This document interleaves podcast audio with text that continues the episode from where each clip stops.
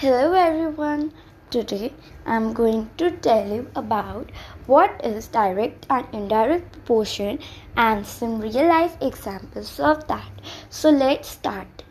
Two measurable quantities are said to be directly proportional if the increase in one quantity results in the increase of other quantity and vice versa. And this is direct proportion. Some real life examples of direct proportion are if the area of cultivated land is increased then the crop harvested will also increase. If i purchase some bananas and I increase the weight, then the cost will also increase. Sometimes, as one quantity increases, the other decreases instead of increasing. This is called indirect proportion.